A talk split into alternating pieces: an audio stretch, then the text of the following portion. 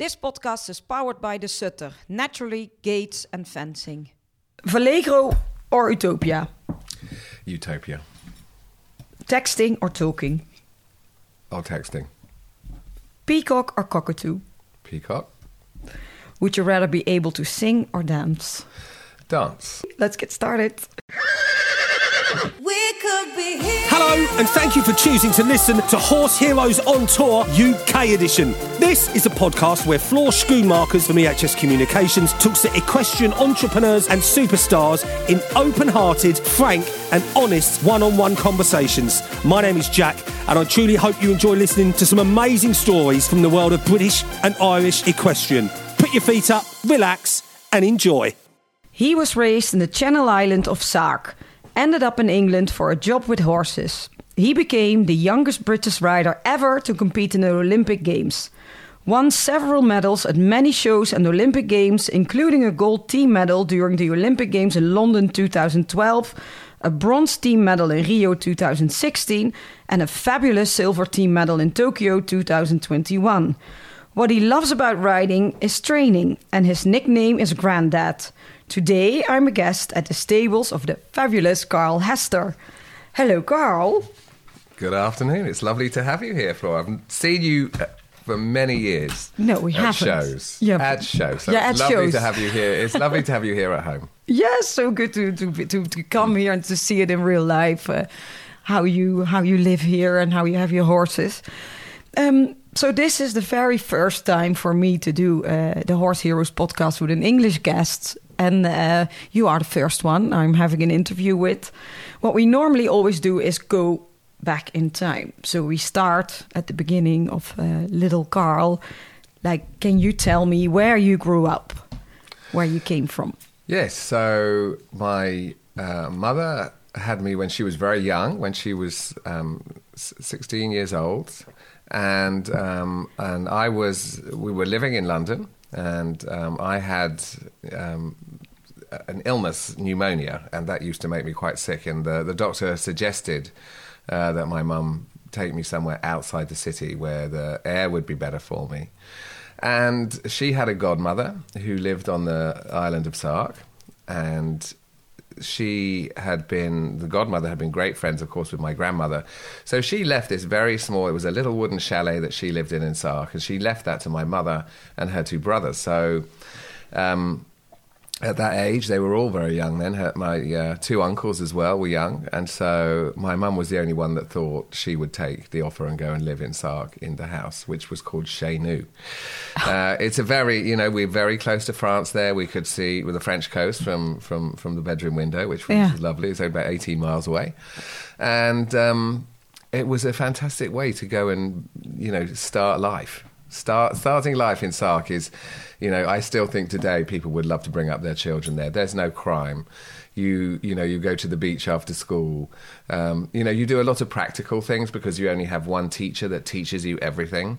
So you know the one teacher has to be able to teach you French, English, maths, science. Uh, you know so we did a lot of practical things as well. That you Uh, how need. many people live in Sark? Um, there was between about 550 and 600 people. And I looked it up where it is. And how do you travel if you live in Sark? I mean, It's a good question.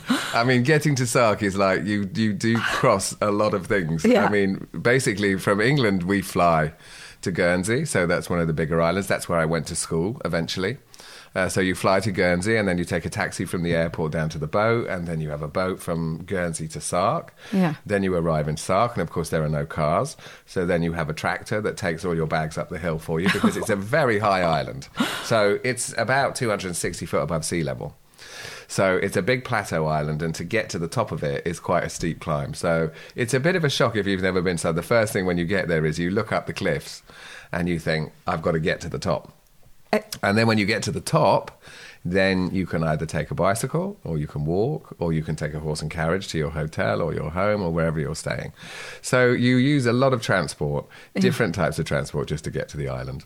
and did you live there just you and your mom, or did you have brothers and sisters in that time? No, there was just my mum and I, and um, I used to go to where she was uh, working as a chambermaid in a hotel. And so when I was, was still before I went to school, I would go to work with her in the day when she was working in the hotel.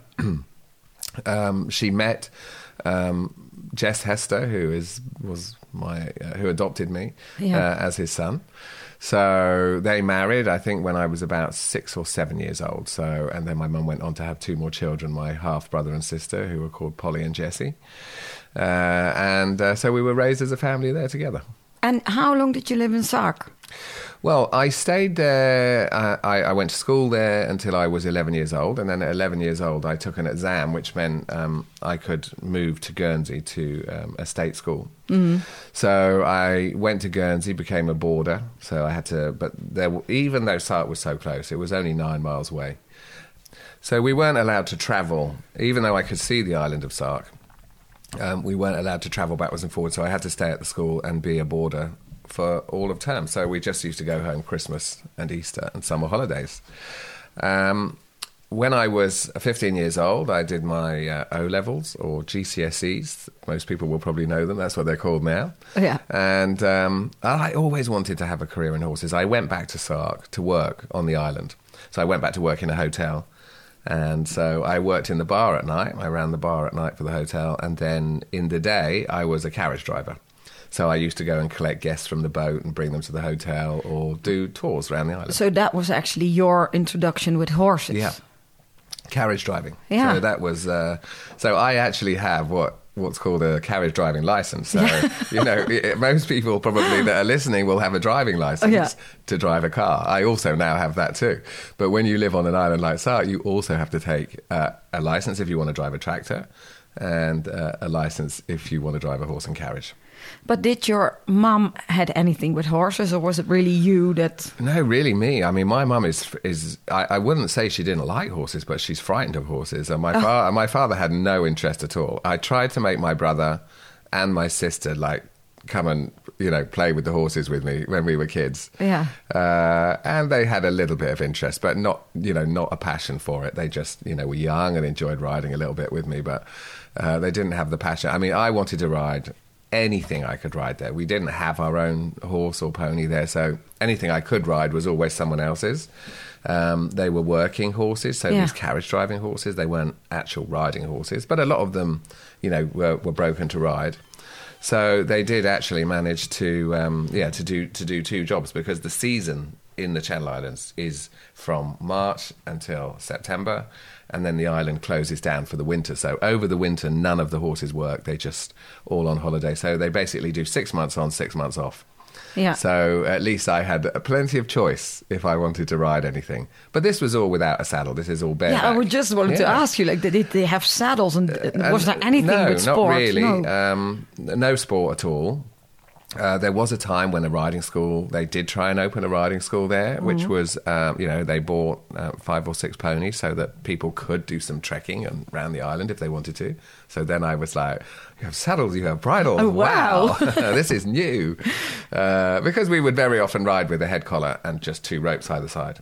but And, where did you ride on that island? Because I've seen the pictures. Well, we mostly ride around the cliffs. So, you know, the cliff paths that go all the way around the island, you know, you can go and join and you can ride around them. And I mean, if you look at how it looks today, you would have a nervous breakdown Yeah. about riding on them because, you know, you just think, but of course, you, everyone knows when you're young, you're fearless. Yeah. You don't think about danger, you don't think something's going to happen. Um, and we also used to take the horses right down to the bottom to swim them off the beaches. Oh, yeah. which was great. It's it's you know, and I always say I'm pretty sure that I learnt my balance by riding like that. Yes, of course. saddle. I mean, I wasn't educated, but I did at least just learn to ride everything in a balance so that I could stay on. but then you were 15. Mm-hmm. I stayed there. Uh, I, I I came to England for a while. Um, At, when you were 15. When I was 15, I left home, moved over here, and I moved to the New Forest uh, in the south of England. Yeah.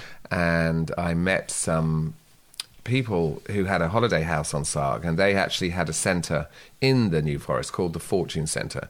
And the Fortune Centre actually was a centre that rehabilitated um, physically and men, you know, mental problems, um, disabilities, um, and they re- help rehabilitate them through horses. wow. Yeah. So it's a, it's a, it's still a very famous centre here in England today. It has a a big following. I mean, people realise how important horses can be for people with disabilities, um, and you know, so I working alongside that, I also then did my um, qualifications for teaching.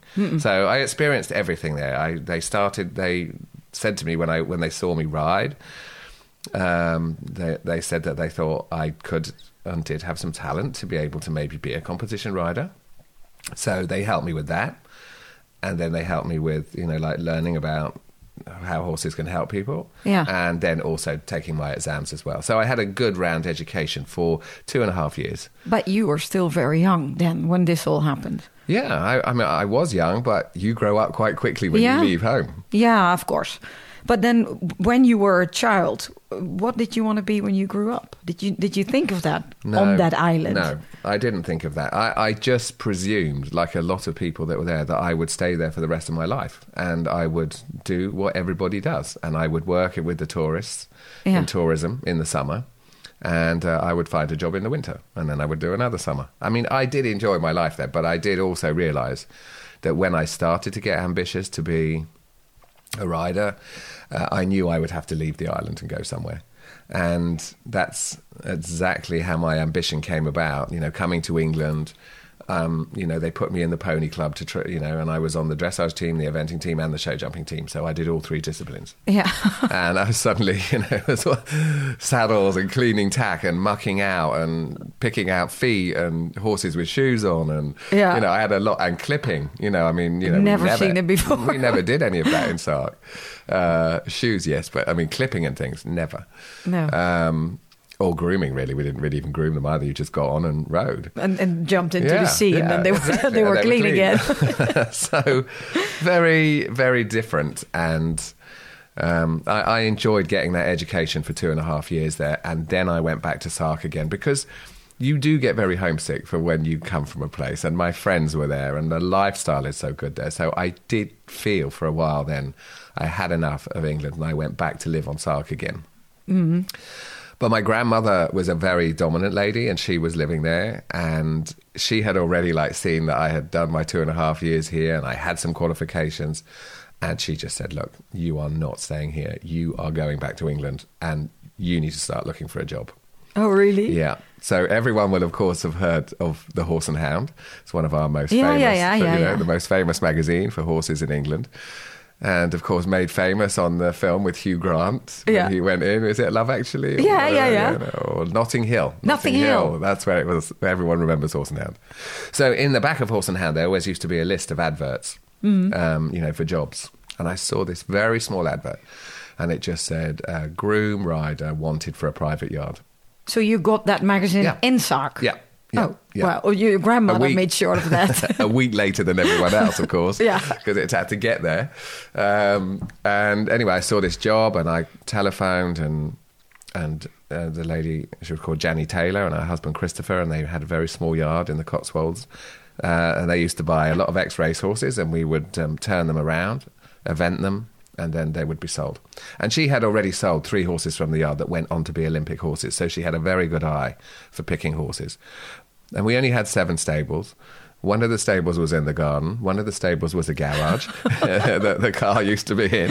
Uh, it, it was a, not a, like a smart posh yard, but they were very good horsemen yeah. and I really learned some amazing things and and and really, you know, how to like deal with difficult horses there. So I stayed with them um, for uh, for three years. And your and your family, your your mom and your brother and your sister and and your dad, they all stayed. They stayed. on Sark, yeah. They're still in Sark. Uh, my mother is uh, now moved. She now lives in South Africa, but my father still lives there. Uh, my brother and sister moved away as well because they also, you know, became ambitious in the fields that they do, you know, Yeah. the work that they do. That it's not with horses, but you know, my brother also now is uh, has his business in South Africa, and uh, my sister lives uh, over here. Okay. in the UK. So um, my father's still there. My grandmother stayed there until her death. Uh, and my uncle still lives there. My mum's brother, he he moved over there as well to live. So I still have my connections there, and I still, you know, go back when I can. So, so it's a holiday place. Yeah, and, I mean, you have friends for life there. You know, Yeah. when you grow up on a place like that. I mean, they might be the same age as me. We might have not seen each other sometimes for like ten years, twenty years, thirty years in some cases. Yeah. Um, but they're still. We all keep in touch, and and I know, you know, that they are very proud of you know what, what I've done, doing, and yeah. my post box is there because everybody that won a, a Yeah, oh gold yeah, I, medal. I heard about Yeah, that. everyone that won a gold medal in London Olympics got a gold post box to Yeah. the ta- to where they came from. So Sark has a gold post box, which um, you know is the only post box on the island. So a lot of people come and, And have the horse and hound comes in there a week Uh, later with all your results in it, so they can still follow you. exactly, of course. Okay, but so then what happened after your uh, when you went to these people where, where they had the stables everywhere in the yard and in the garage? Well, I learned to event, and I was an event rider, and I loved that. And we kept produ- we were producing horses, and I was the rider, and then we would get results, and then the horses would be sold, and and it was just a, as I said, a great way of learning techniques, of learning how to deal with difficult horses, and and obviously giving them another life. You know, sometimes these horses would come from the sales, the racing sales, where they were completely uneducated, Oh. um, and they were difficult. Yeah.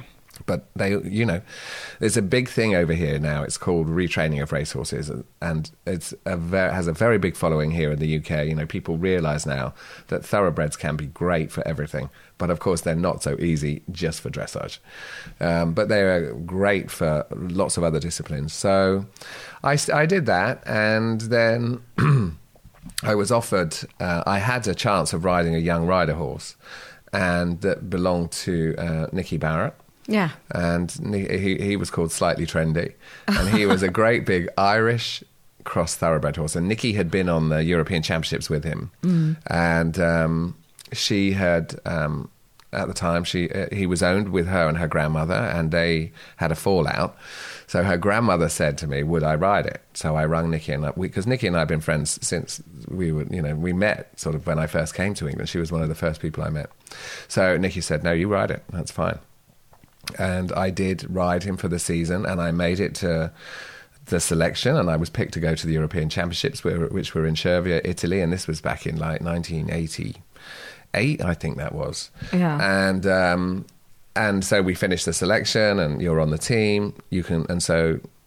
Uh, Nikki's granny, Granny Craddock, said to me, "You can go home for the weekend, and then you come back next week, and then we prepare and go to Italy." So I went home for the weekend, got on one of my event horses. I was cantering across the field, and it fell over on top of me. Oh my God, and broke that was my it. leg. Yeah, and broke my Oh, leg. no. so that was the end of my. That was the only dressage I had, uh, you, you know, like really started to get some success on. I had been a, a young rider champion, Mm-hmm. but in 1985, when I was young rider champion. And this was on a coloured horse, a brown and white Oh, mare. yeah? Jolly Dolly, she was called. and um, and you didn't even have to do a flying change. So in 1985, I was young rider champion, just doing, you know, low level. That, but you were still young rider champion, just doing medium level tests, half parts each way, and trying And on a coloured horse. On a coloured horse, Jolly Uh, Dolly. Yeah, Jolly Dolly, and she was, yeah, she was a she was a fun, fun, an all rounder. Yeah. So those had been my sort of like early dressage career highlights. Yeah. And because of my young rider team selection, I was then offered the job uh, with Dr. Bechtolsheimer. Yeah. Uh, asked me to come for an interview. And um, But how old were you then? I must have been 21 then because I was on the team um, the following year. I'd have been 22 maybe then. Uh, I know I, ro- I think I rode at the World Championships when I was 22. Anki was there at that time Yeah. as well. I remember Anki and I standing next to each other in the lineup. So at the World Championships in 1990, so I went to work at, for Dr. Bechtolsheimer in 1989 in October, and the following June, I, get, I made it. I'd never done Grand Prix, but I did a few Grand Prix at the beginning of the year. Was selected, and we arrived at the World Championships in uh, Stockholm. Yeah. Wow. I didn't know anybody. I did. and I hadn't been really competing internationally, so all of these people were like strange to me. But how how it not strange, but I just didn't know. But them. who who were the riders then? Christina Stuckelberger, um, Linsenhoff, um, Monica Theodorescu was riding then on the team. Kyra Yeah, was just yeah. winning her first medals with Matador then. And we had a warm up before the Grand Prix, and they used the Intermediaire 2 as a warm up. Mm-hmm. We don't have that anymore, but uh, every championship in those days, you would have a warm up. And I think I came seventh, and Anki came eighth. And that was pretty good. You know, like most people did the, with the warm up. Yeah. And uh, Anki and I are standing there, and I remember looking down the line, and Christina Stuckelberger won the warm up test. And I remember saying to Anki, Who is that lady? So Anki said, she is that's Christina Stuckelberger. She's you know like one of the most famous riders in the world. Of course, I hadn't heard from. I didn't know anybody. I come from Sark, and I didn't. You I didn't, didn't read. I hadn't read magazines. I hadn't read. You know, my interest literally was just starting then. Yeah. And I think Nicole Uphoff actually won the gold with Rembrandt which was in in that day, you know, one of the most beautiful partnerships. You know, still would be a beautiful partnership today. So you know, and Nicole was my age as well. Yeah. Um, and so I was like, it is possible to do this at a young age because you know a lot of the pe- competitors then were coming to the end of their careers, and Nicole was just breaking through and becoming the star, as of course Anki did then the following Yeah. following year. So those were the people that I was, you know, competing against, and it was being thrown in at the deep end and get in, learn, learn the job, learn how to do it. And I remember after the World Championship thinking, I can really ride now. I've done the World now I Championship. know what Now to I do." know what I'm doing. and thank goodness somebody came up to me and they said, Carl, you can't ride. You've just learned to steer. Oh. You now need to learn to ride. And that is so true. You know, I mean, I, of course, I had learned to steer around a Grand Prix, but I hadn't trained a horse, uh, not to Grand Prix. So that was my next mission after that. But if you, if when you were that young, who was the person who told you you were you can only steer? Do you remember that? I do, yeah. and, and and I'm sure he won't mind me saying because he's very speaks black and white, and that was David Hunt. Oh, was it Uh, David? Yeah, and of course David is, you know, ha- had been an international rider. Yeah. and he's very straight talking, and he says it how it is. And I remember him saying, "Just remember, don't think you can ride." Yeah, it was a very important lesson. I it wasn't. Well, it like actually it made me realize, you know, you have to be humble in life. Yeah. You know, there's no good saying I'm so clever. I've ridden the world championship.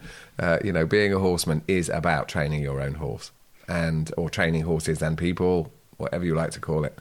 And uh, I think that was a, he gave me a good, Yeah. good shake up that day. But you've you've done several uh, disciplines. You did the eventing before. Then what happened that you decide decided to do the, the dressage? Do you like that most? Well, the doc, when when I had my interview uh, with Dr. Bechtel Bechtolsheimer in Yeah. 1989, I remember at the interview he said, "If you get the job, um, you know, I would not like you to carry on eventing because obviously, if I'm going to invest time and money into training you." Mm-hmm.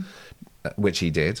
Uh, he said, "Then I, you know, we need to remove the risk of you having an accident, which eventing obviously has Yeah. a fairly high risk. breaking a leg again. um, so, uh, so the decision was made for me, but but I also then when I went to Dr. Bechtolsheimer's and I started to learn about dressage, study about dressage, be taught. You know, I was taught four days a week on eight horses a day or ten horses Yeah. a day we had then, um, and of course my passion just became that then and. Uh, I did go back to eventing when I left Dr. B's, but I didn't have the same commitment to it anymore.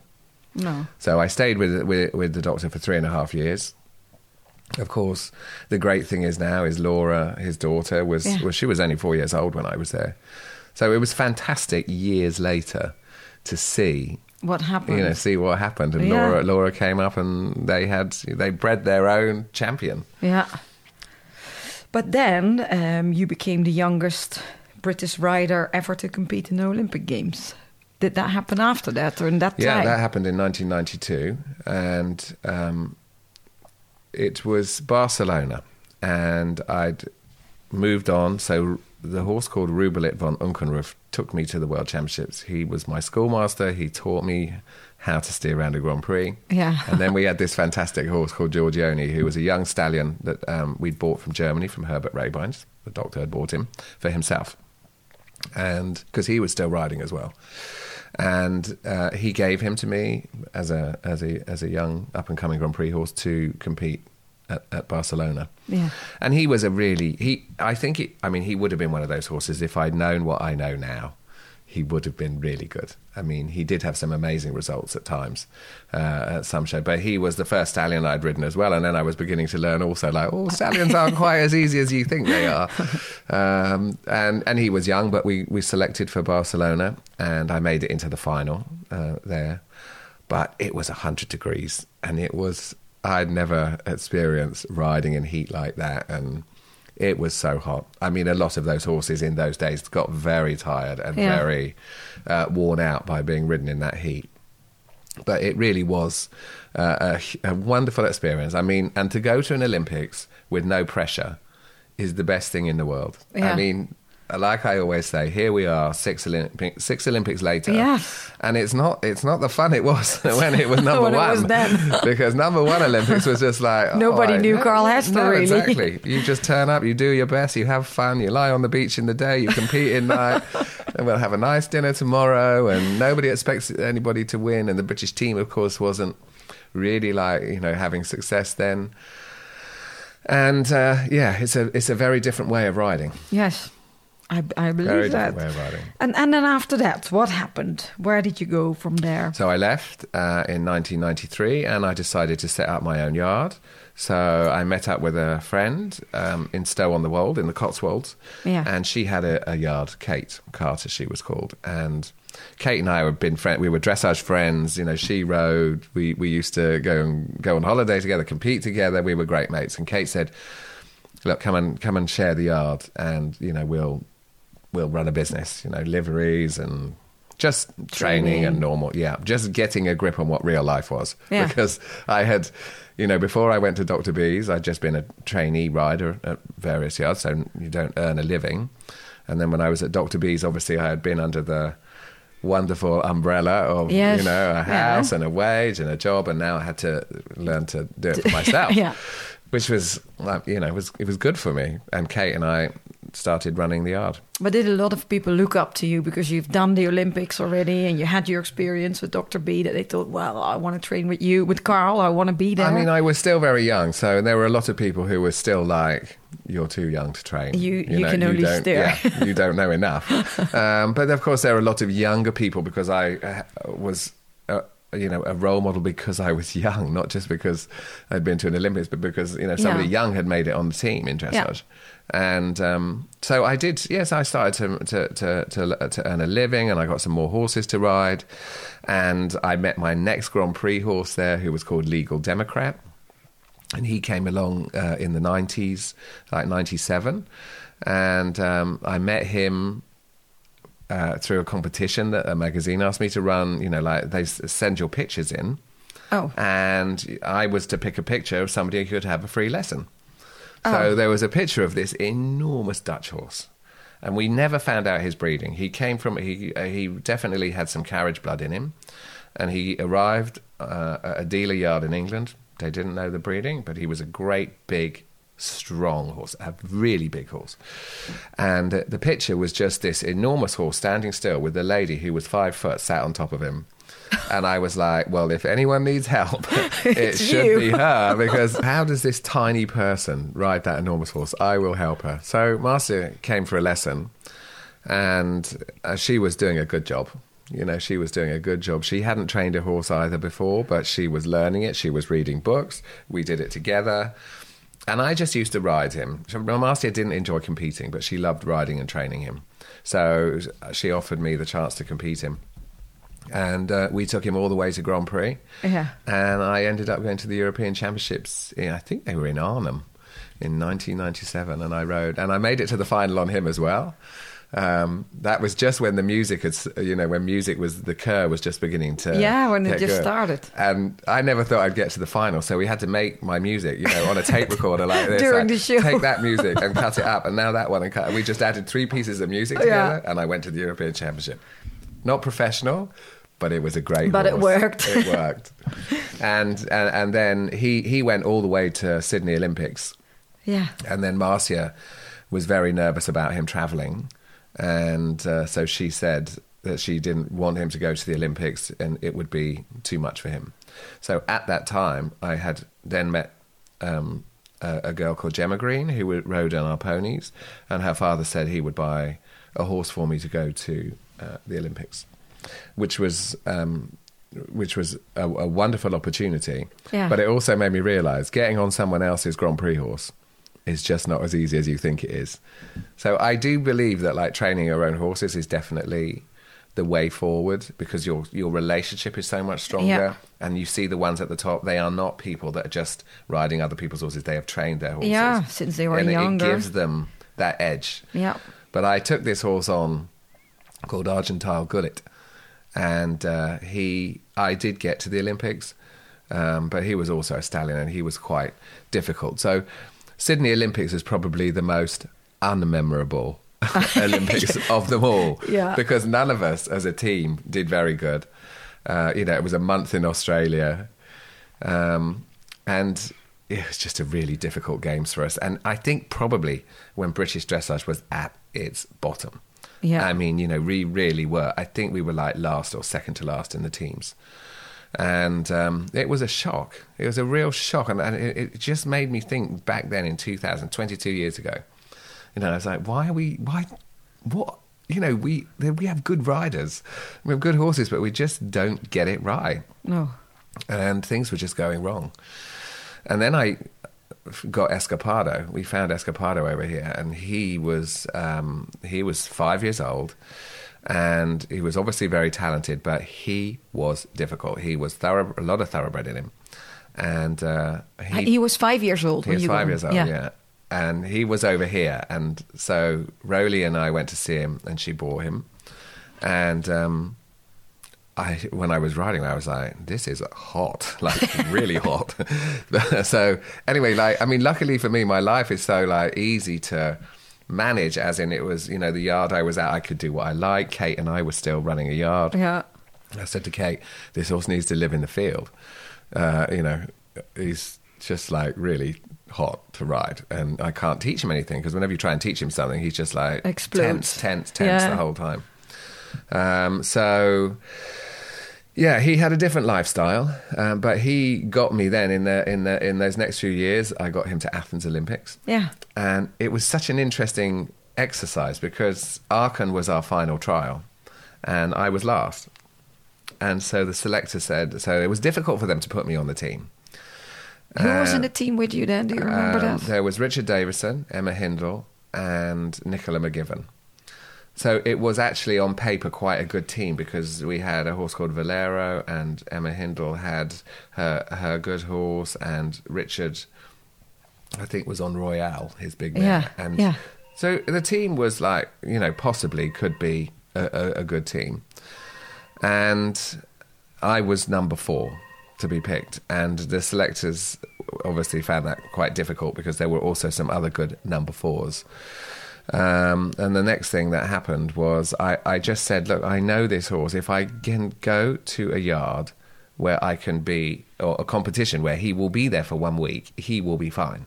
But I cannot turn up at Aachen on Wednesday, do Yeah. a Grand Prix on Thursday, and think he's going to be fine because No. he can't do that sort of thing. But if he's in the heat, which Athens we knew was going to Yeah, be hot, very hot. which was perfect. And I said, and I can ride him for a week before my test, which I could do. Uh, I think I'll be okay. And I was so grateful that they, you know, like that took was that allowed. into the Wow. they took that into account. Yeah. And because I had also had some very good results when he was good. So I went and he was the highest place British horse. Oh, wow. Um, and he was just it, it actually he was one of the horses that taught me a lot then about winning isn't the most important thing because some horses just are not ready to win No. you know and it was definitely a journey with him and um yeah, he was just great to ride. And even in that heat, I was still going around the test going, whoa, whoa, whoa. because he was like, easy. go, go, go. Uh, so he was he was an amazing horse. And then in 2005, he, I took him to the European Championships. And I would have finished, uh, I would have got the bronze in the special. Yeah. And that year they changed the rules. And I just thought that year that I, I'm never going to win anything. This is just not my luck. Um, because the rule for 2005 was it was the special and the music combined. Yeah. And then the next time the European Championship was back to you can have a medal in the special and you can have a medal in the music. but anyway, so because I finished third in the special and then in the music he got very hot again. So I finished, I think, fifth overall. But it was my first sort of taste of real success. Yeah. Uh, and, you know, and probably also what made you uh, more famous in Europe with that horse. Is that where it all started with? You think? Yeah, I with think him? so. Yeah, I think so. You know, I had already been around for you know 15 years then. Um, yeah. but it made it. But yeah. for the main audience, exactly, I mean, exactly. You know, and the first time, you know, I had trained really, you know, like trained a Yeah. horse. So that was that was really good, and then and then of course he was sold to uh, Hans Peter yeah, after the European Championships. yeah, But he came back to me, uh, and that was so lovely that they gave him back. You know, um, Hans Peter took him on and had some really good success, and he was his learning horse. yeah, as well. uh, which was fun. And then when he retired, I had him back here. oh, he's been Yeah, here. yeah, he yeah, retired here. Yeah, he came back here. And uh, Caroline, who was my groom, who came with me to uh, Athens, she just lived uh, a few miles up the road. Yeah. So she, uh, I gave him to her, and he retired with his two Shetland ponies on the farm up there. So I used to go and see him all the time, and she she still rode him for, for many years. He only Yeah. died a couple of years ago. Oh, that's good that you that he's been here, that Yeah. he ended here. Hey, and um, and after that, I mean, you had uh, more. You've done more Olympics, of course. Uh, you had uh, then Uto- Utopia. Yeah. Well, I What mean, was the Utopia that, that's story? the next big, real, you know, thing in, that happened in my life. Really, Yeah. I mean, I found Utopia in Holland, um, um, who was with Yvonne Lawrence, Yeah, and um, he, yeah, I'd gone on a trip with Danielle Van Tool, and Danielle said, "Come on, we'll look at this horse." It wasn't for me. I was looking for a horse for uh, Sasha, who was um, my friend and client at the time, and she'd been an event rider and wanted to do dressage. So I found him, and I was like, "Oh, what a small, bouncy, lovely little bouncy."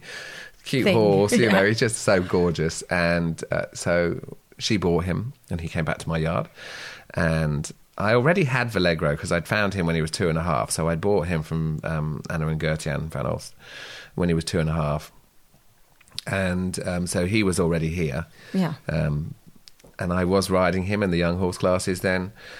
And then, of course, Charlotte came to work for me, and together, you know, I put them together because I had Utopia because he was a year older. So he was already doing small tour when he was eight years old and went Grand Prix at nine. And uh, Valegro was eight years old doing small tour. So I put Charlotte on him. Uh, she'd ridden him since he was five till eight. The idea being that he would then come to me when uh, when he was yeah. eight. When he was eight. And that never happened, as everybody knows, and Charlotte was never going to let that happen. Um, she just was like, no, I'm keeping him. I love him. But do you know what? And although it's a question I get asked all the time, you know, were you jealous? Did you want to ride him yourself? It really is no, because I love watching them and I've Yeah. enjoyed their journey. And it's given me a totally different look at the sport doing it through her eyes and training her and traveling around the yar- uh, world, sorry, with her and Valegro.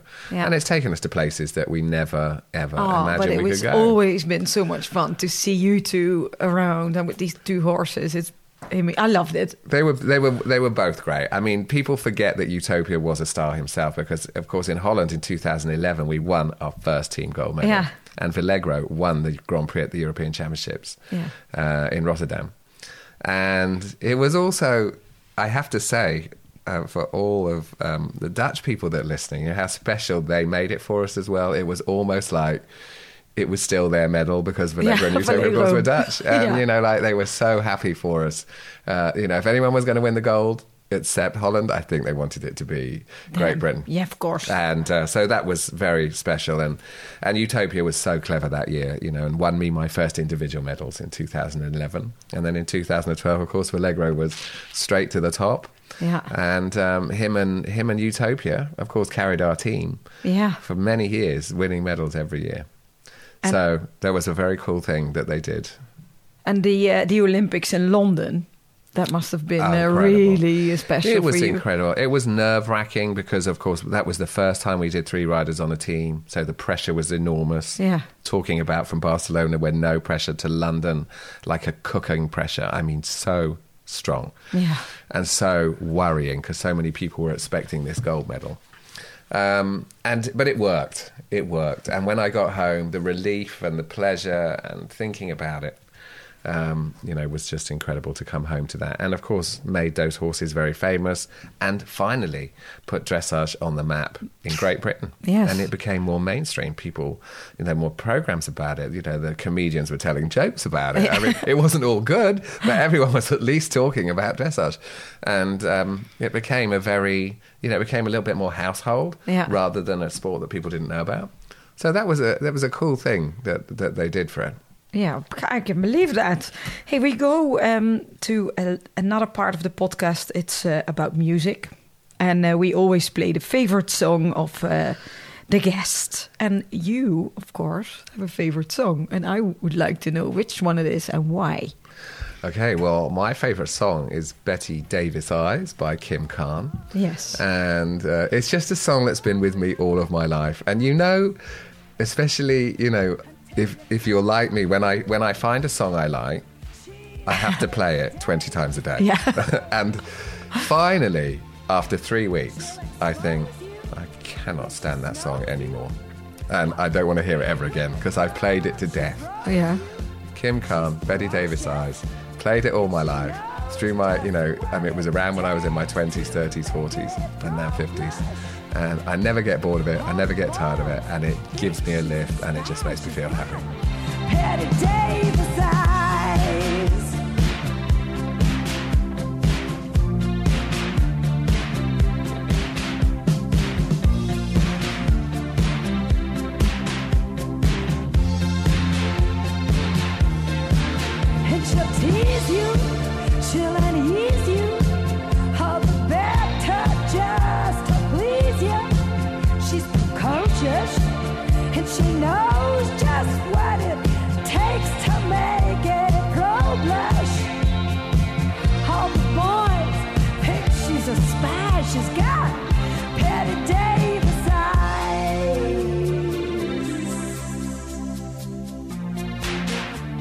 Okay, well, we just heard your uh, favorite song, which cheers you up, I guess. Cool song. Um, a few more questions. Um, do you have an absolute useless talent for something where nobody knows about? Useless. I, cou- I couldn't change the tyre on a car, believe me. if I broke down, I would have to sit on the side of a road and wait. I always put it down to the fact I've come from Sark. So I was never brought up around cars. I never have an interest in cars. I can drive one from A to B. yeah. But I mean, I'm sure I remember when I was in Holland and Anna used to always say, But honey, she said, you left at two o'clock. And then I saw you again at four o'clock going the other way because I would always go, I would always get lost. And so my talent is getting lost. Getting lost. Yeah, that's my useless talent. I was thinking, what is the talent then? Not changing the That's my useless talent. Um, if you think back in your whole career, what has been the most memorable moment of your dressage life? Well, London, Yeah. you, you know, and going on from London, Rio again with a new horse with Nip Tuck, um, who was special himself. You know, very unusual to train, but you know, a wonderful brain, and I think he did the best he could. And then, of course, Tokyo. And I think here you're, you know, why it's memorable is because it's just trying to stay at the top. You know, as Yeah. everybody who rides will know, getting to the top is one thing, staying at the top is probably the most difficult of everything. To just keep coming back Yeah. and trying to find new horses and trying to produce another one. And also having the enthusiasm. You know, the enthusiasm for a sport that I've been doing uh, for 32 years to still want to get up, get out, compete, travel abroad, be away from my home, be away from my life. Um, you know that's you, you have to have a real commitment and dedication to that so i'm they all of those things are memorable for those reasons that Yeah. you know i've managed to keep keep staying in it really Yeah, but what has been your motivation to keep doing what you're doing? well i mean in the beginning of course it's like anybody i was an ambitious um, competitor that you know that was important to me to be out there competing and trying to win and then the last uh, 14 years of course have been with charlotte you know that motivation of being able Yes. to work together Yeah. And this is the thing I feel most sorry for people out there that are on their own. You know, it's so hard when things go up and down, which let's face it, when you're riding horses or you're training, Yeah. you know the up, the ups and downs of, of life and training is pretty you know continuous and if you're on your own it can be very hard to come out of the the down bits Yeah. whereas obviously with Charlotte and I being able to talk about it being able to ride each other's horses being able to be eyes on the ground for each other and and to pick each other up when things are, uh, are not so good and to be able to celebrate when things are great Yes, So but I mean, you always have a lot of fun together. Everybody can see that uh, between the two of you. Then, what are your future goals?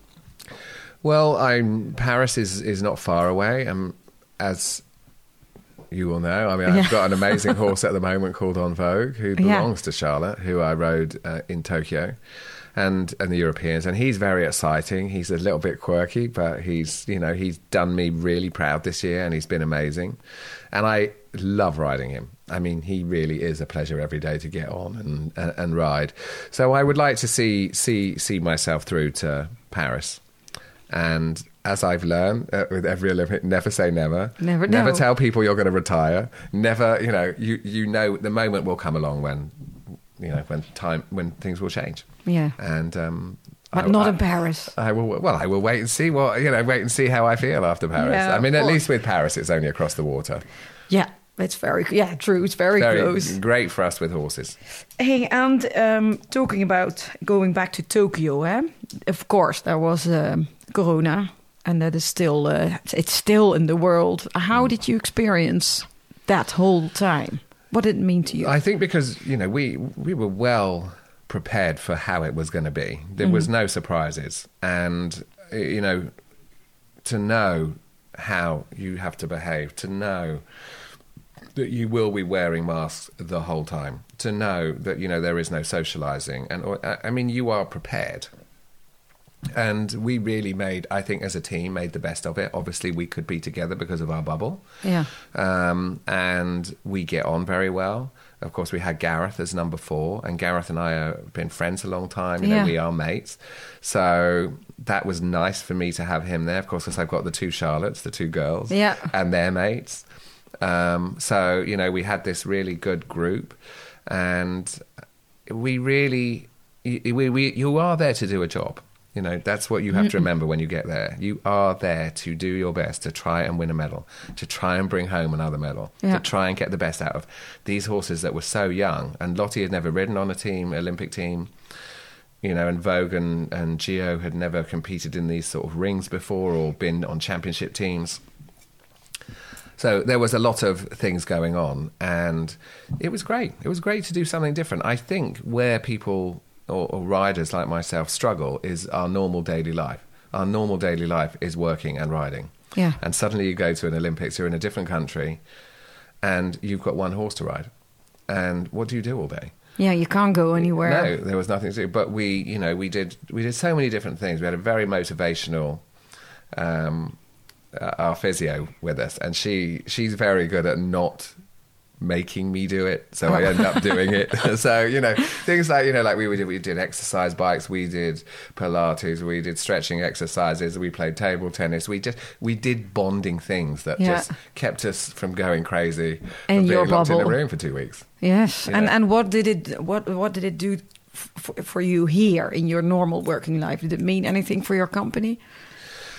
I, I just no, it doesn't mean anything. You know, my life continues the same, but I just think for the future of our sport, the fact that we still bring home a medal, it was then again on television. We were on the news again. Yeah. You know, people were coming, you know, wanted to come and, and, and write articles and things again. It's keeping the momentum that keeps the whole business going, not just my business, you know, No. the business of everybody who rides and breeds and you know, you have to think about all those other people behind the riders. Yeah. Yeah, of course. horses it's their business as well Yeah. and you know like having success in your country you know gives people the chance to actually live off that a little bit more too Yeah. Okay, we go to uh, another part of the podcast. It's the question jar. And this podcast was powered by uh, the Sutter Naturally, and they made uh, these questions. so you so can you don't know what you're getting you don't know what you're getting. You just pick it, read it, answer Yeah. it. And I don't know what you're getting. no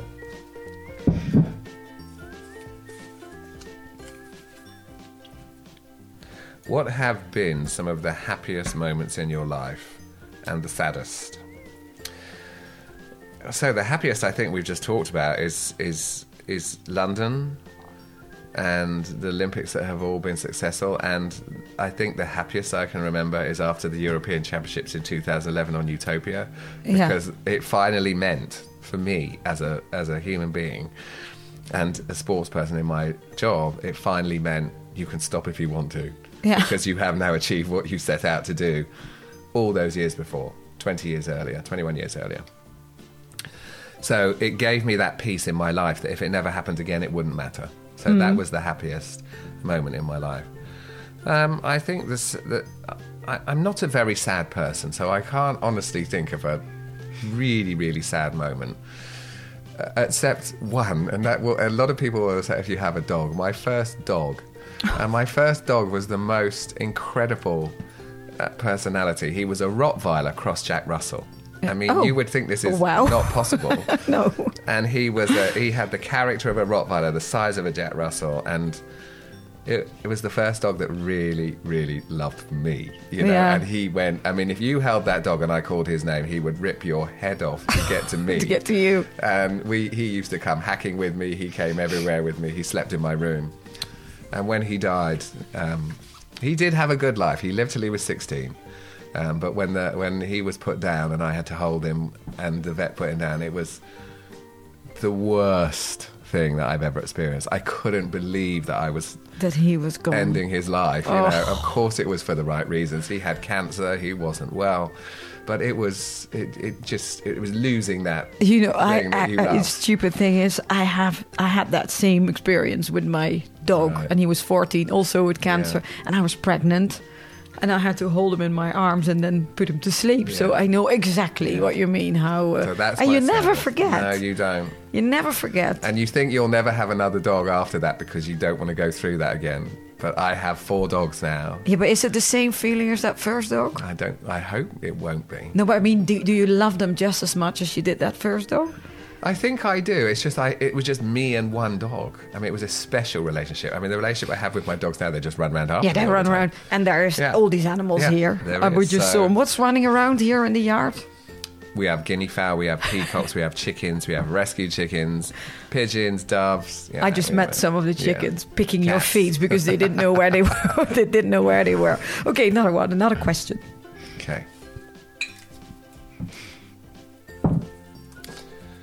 So this question: um, What lessons uh, has your work life taught you?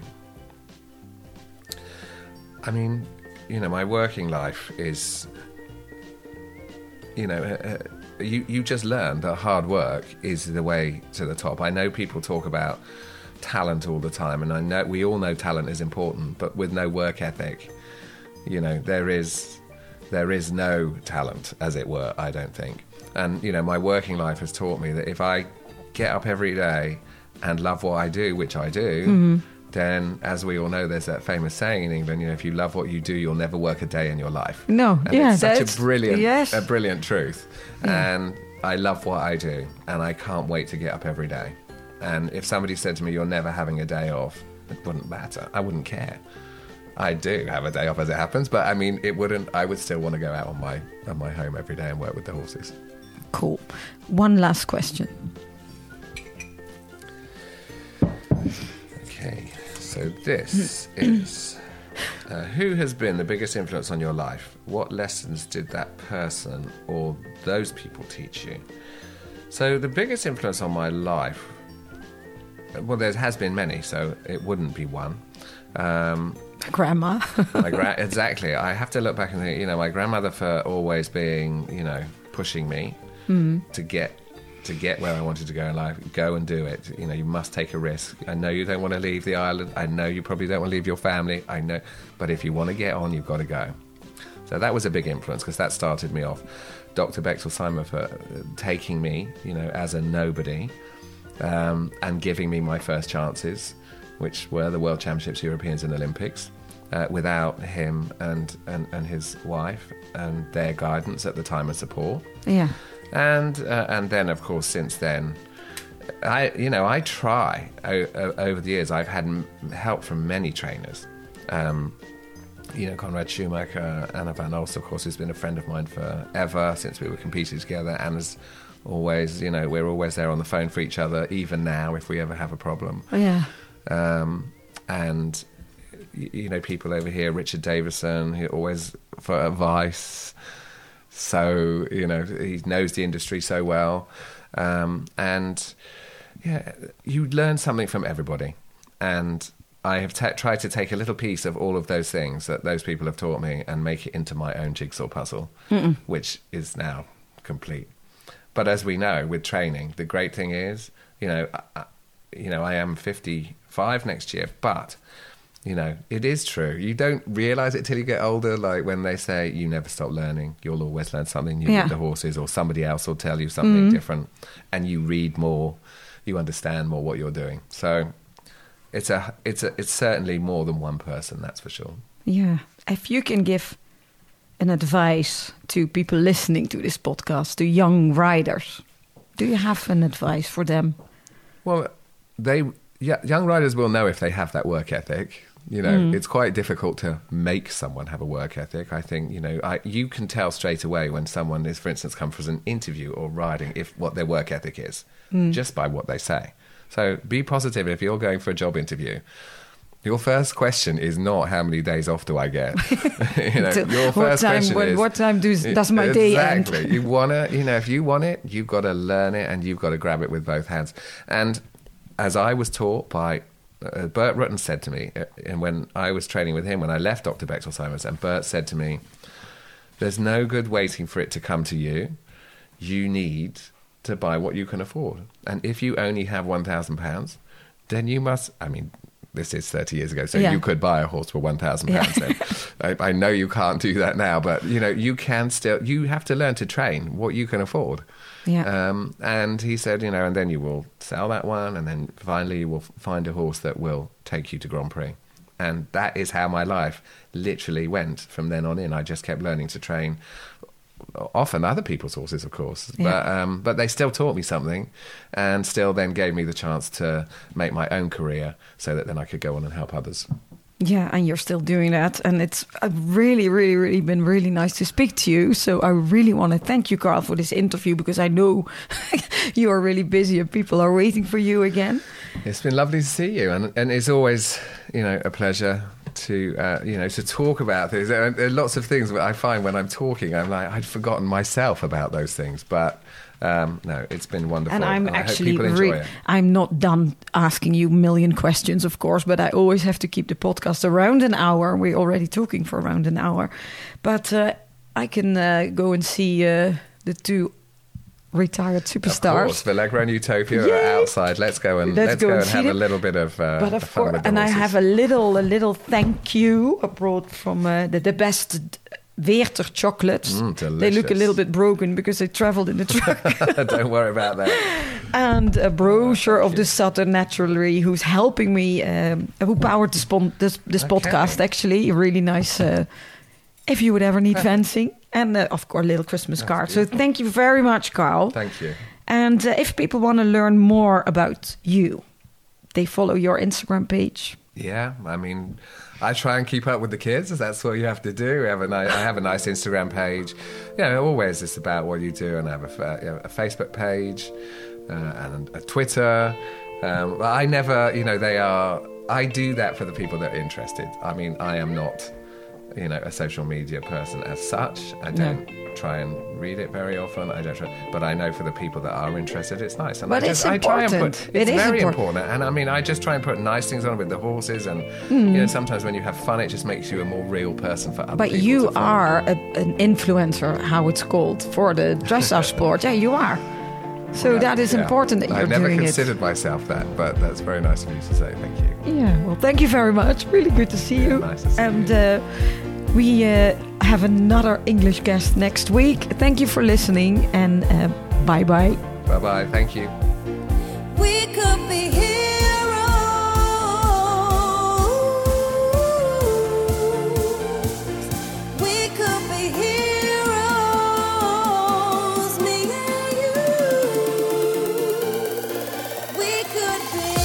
Listening to Horse Heroes on Tour UK edition. My name is Jack, and I really, really hope you enjoy listening to some amazing stories from the world of British and Irish equestrian. Take care.